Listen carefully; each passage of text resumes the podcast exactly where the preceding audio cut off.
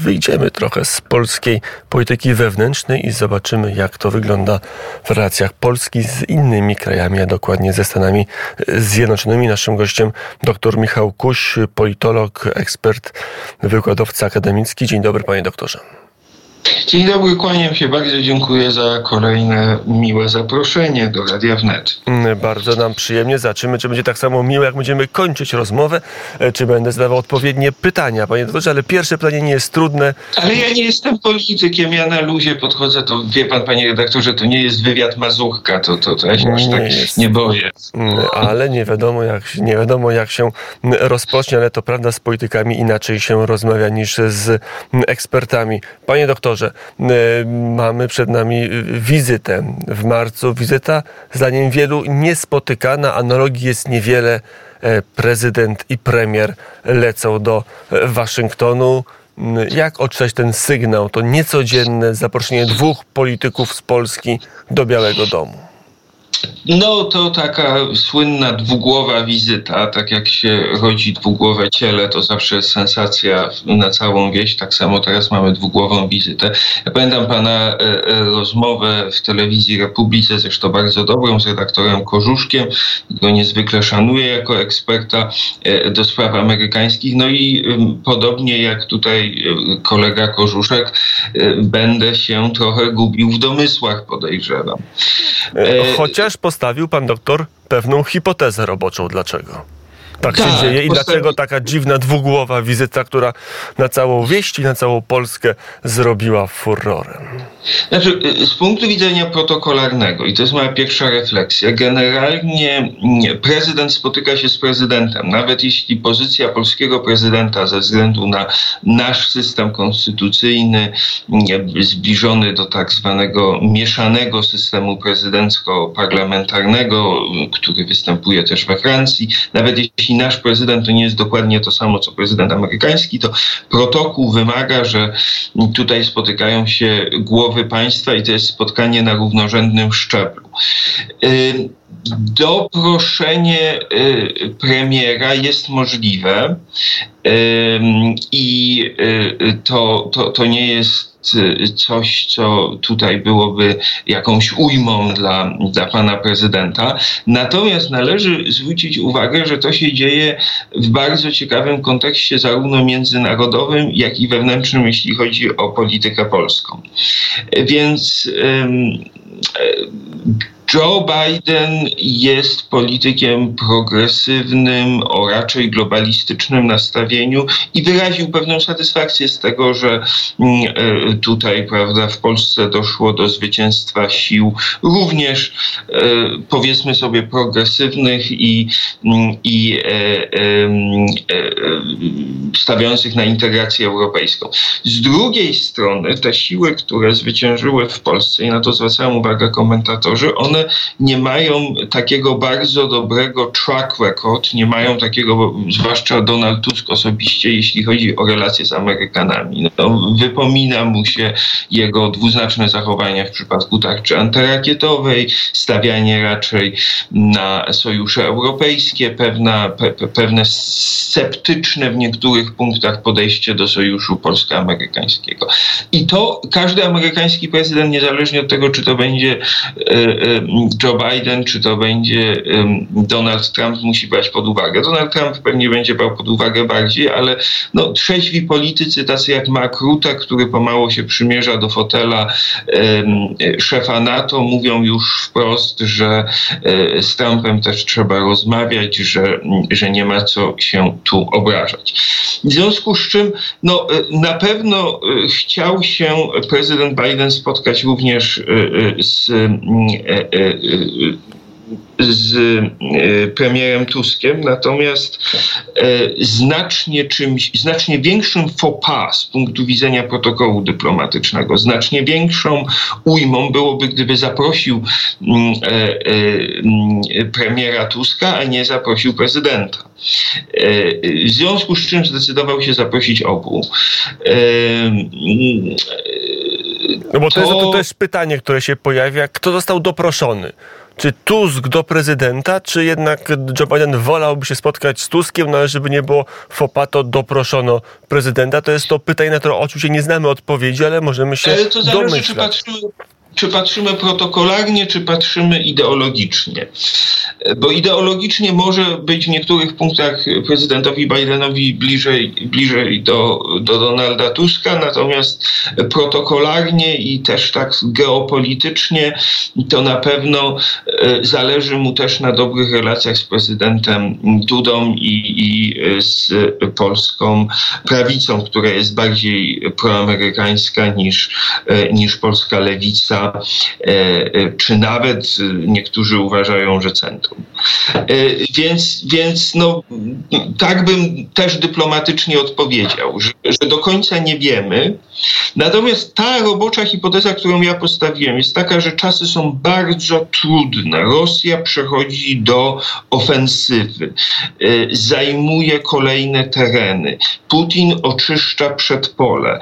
Tak odczytuje śmierć Nawalnego. Pojawiają się coraz mocniejsze pogróżki dotyczące krajów NATO i dotyczące Polski w rosyjskiej sferze medialnej. Myślę, że również rosyjscy strategzy zrozumieli, że nie da się odbudować rosyjskiego imperium w Europie Środkowo-Wschodniej, nie e, rozwiązując w jakiś sposób kwestii polskiej. I, to, i, i chcę być dobrze zrozumiany. E, w perspektywie, zdaniem strategów, dwóch do pięciu, być może krócej, ale dwa lata to jest takie, takie mm, zdaniem, zdaniem e, ekspertów od militariów minimum, która jest w stanie odbudować swoją armię na tyle, żeby pokusić się o działania względem krajów bałtyckich, a nawet wykonać taki cios w stylu pruskim, bo oczywiście nikt nie chce Polski okupować, ale wyobraźmy sobie, że mm, Rosja za parę lat decyduje się zrobić względem Polski to, co zrobiły Prusy jednocząc Niemcy, czyli uderzamy na stolicę, odbywamy defiladę w stolicy, e, a potem się wycofujemy i mamy wolną rękę, jeśli chodzi o zbieranie ziem takich jak właśnie Ukraina, Białoruś czy, czy nawet kraje bałtyckie. To są, to są scenariusze, które siedzą w głowach e, Rosjan. W Rosji opozycji już nie ma, bo została fizycznie zlikwidowana, czego właśnie widzieliśmy. E, w Stanach Zjednoczonych poparcie dla Europy Środkowo-Wschodniej jest nadwątlone przez kampanię prezydencką i to po obu stronach się pojawiają te izolacjonistyczne nastroje.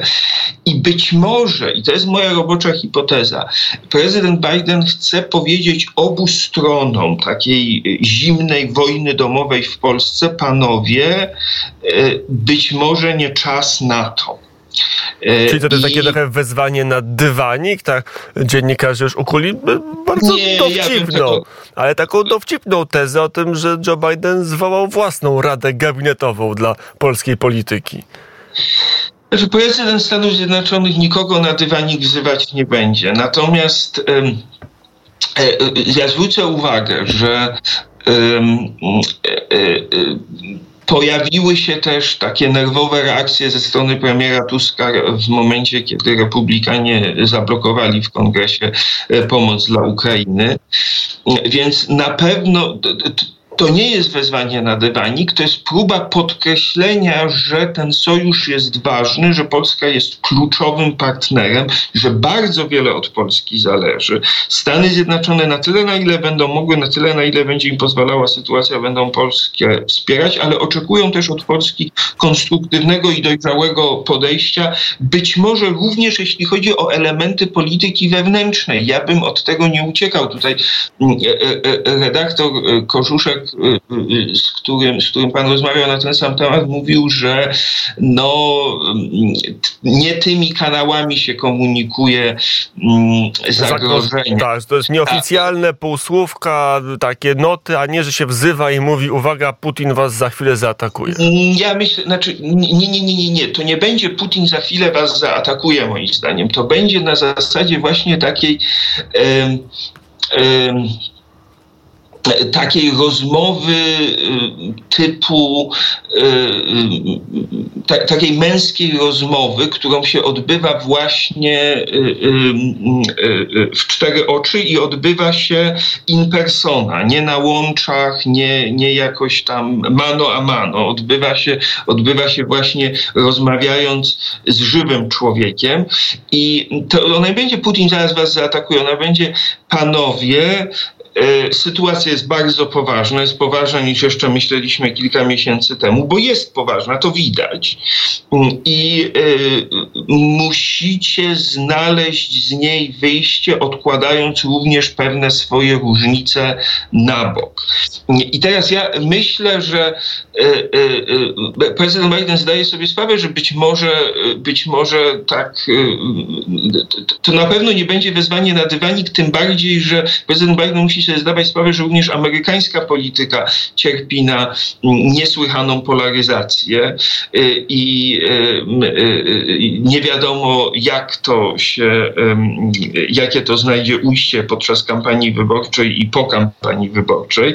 Natomiast Stany Zjednoczone mają ten luksus, że one mogą sobie pozwolić jako kraj nawet na pewien okres izolacjonizmu. Mogą sobie pozwolić nawet na mm, pewne żonglowanie sojuszami. To widać na przykład w tym, jak podchodzi amerykański biznes. No, Tesla teraz nagle zaczęła stawiać na Rosję. I, i, i to y, pojawiają się nawet y, pewne kontrakty biznesowe, wypowiedzi Maska są jednoznaczne, więc Mask osobiście niczym nie ryzykuje. A w przypadku Polski, no to już w perspektywie, tak jak jak mówię, dwóch lat mówimy o zagrożeniu egzystencjalnym. Mm, I to jest e, też temat tej rozmowy, ale zastanawiamy się, może chodzi o coś znacznie prostszego. Po prostu e, Joe Biden wydaje się, że jednak wystartuje, chociaż spekulacji nie brakuje i brakować jeszcze nie będzie pewnie przez parę ładnych miesięcy, znaczy, może i do tak, wyborów. Tak, my mówimy Joe Biden, my mówimy Joe Biden, ja też mówię Joe Biden. Mówiąc Joe Biden stosuje pewien skrót myślowy. Chodzi oczywiście o jego otoczenie, o doradców, o demokratyczny establishment, bo Joe Biden jako Joe Biden Postaram się to ująć e, oględnie. E, jest w nie najlepszej już w tej chwili kondycji zdrowotnej i, i e, takiej intelektualnej. I, I stąd się pojawiają spekulacje, dotyczące tego, co dalej, czy on zrezygnuje. Moim zdaniem powinien był zrezygnować kilka miesięcy temu. Powinien był w grudniu, e, jeszcze lepiej w listopadzie powiedzieć, że nie czuje się na siłach, bo wtedy byłby czas, żeby wykreować nowego kandydata. Teraz tego czasu brakuje, no i e, tak naprawdę nikt nie wie, co się stanie w listopadzie jaki będzie wynik, ale jeżeli Joe Biden dotrwa do dnia wyborów, jeżeli jego nazwisko na tym tikecie wyborczym się znajdzie, no to może zależy mu na głosach Polonii. Polonia, jak wiemy, nie jest specjalnie silna, jest liczna, ale zdezorganizowana, nie, nie stanowi takiej istotnej siły wyborczej, no ale jednak jakąś siłę... Nie, nie do końca się zgadzam. Nie, to może to jest wytłumaczenie. Po prostu Joe Biden chce pokazać, spotykam się i z prawicą, i lewicą polską, wszyscy wszyscy nie lubią Polacy, głosujcie na Joe Bidena w listopadzie.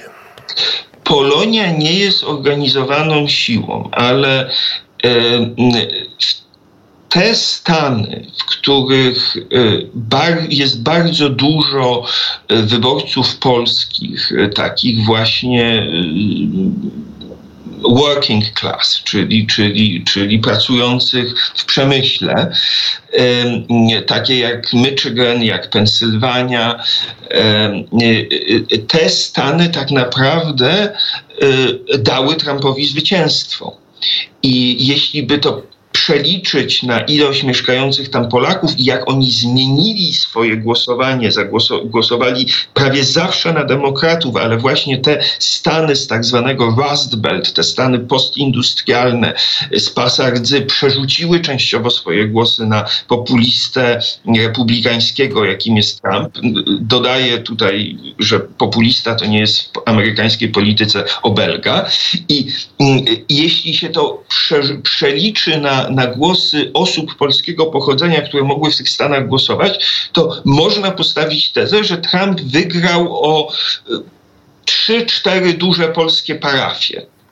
Tak? I, i, i, i, I wtedy się okazuje, że być może to nie jest tak, że ten głos Polonii jest zorganizowany i to nie jest tak, że można nim łatwo sterować, ale to też nie jest tak, że on się w ogóle nie liczy. Mm, I że, czyli, czyli, co, czyli to tutaj, może być wytłumaczone. Tutaj powiedziałbym, że ma pan rację, tylko że, tylko że Polonia jest raczej konserwatywna w swoich poglądach na stary kraj. Tak? I, I dlatego no, też nie sposób było, było żeby, żeby nie spotkać się z prezydentem Dudą.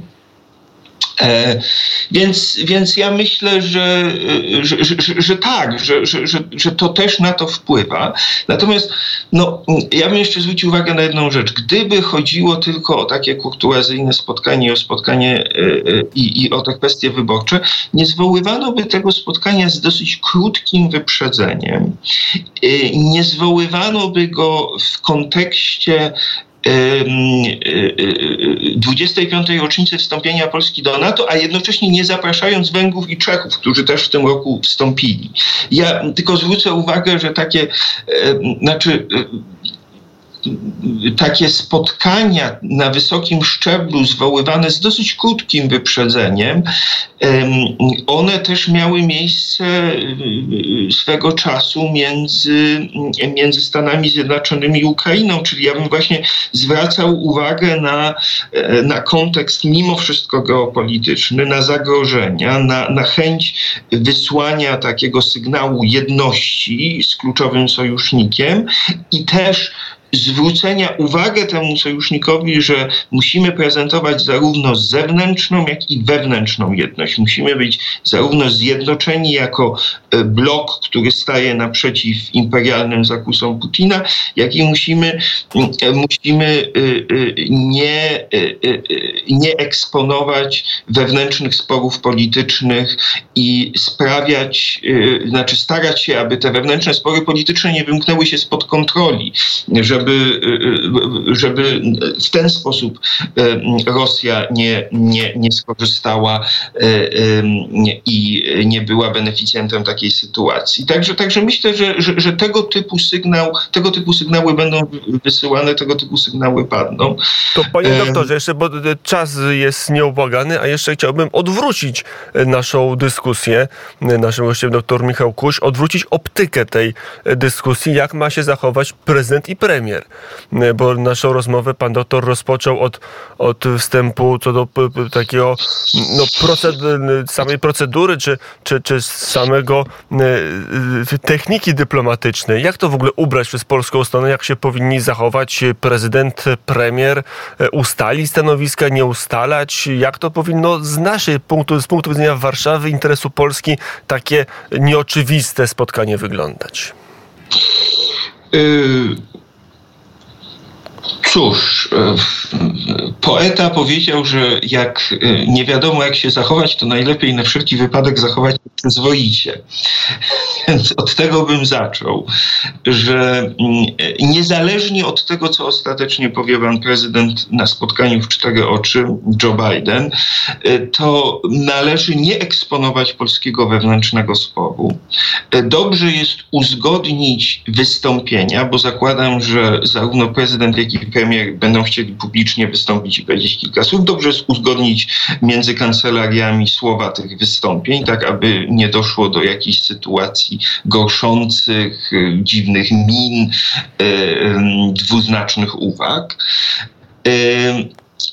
I oczywiście dobrze jest też, y, znaczy, y, przygotować stanowiska, ale stanowiska odnośnie kwestii, które no już niejawnymi kanałami zostaną przesłane jako kwestie, które, które y, Departament Stanu i prezydent chcieliby przy okazji tego spotkania omówić. Mm, e, czyli takie czysto techniczne, a może podział ról, może to jest takie miejsce, gdzie się spotykasz z Joe Bidenem, e, prawdopodobnie, jeżeli jest hipoteza prawdziwa, główny nacisk będzie na obronność, ale może coś można ugrać. Jest ja, prezydent, znaczy, jest premier, coś dogadać, coś załatwić, to, ja a może by... więcej żołnierzy, a może, a może transfer technologii? Mm, znaczy tutaj faktycznie tego typu rzeczy to są przygotowywane innymi kanałami. Myślę, że, że główne zagadnienia to będzie, to będzie kwestia bezpieczeństwa. Oczywiście zawsze można próbować coś ugrać, ale, ale nie sądzę, żeby, żeby to przyniosło takie owoce, o których można by od razu mówić publicznie.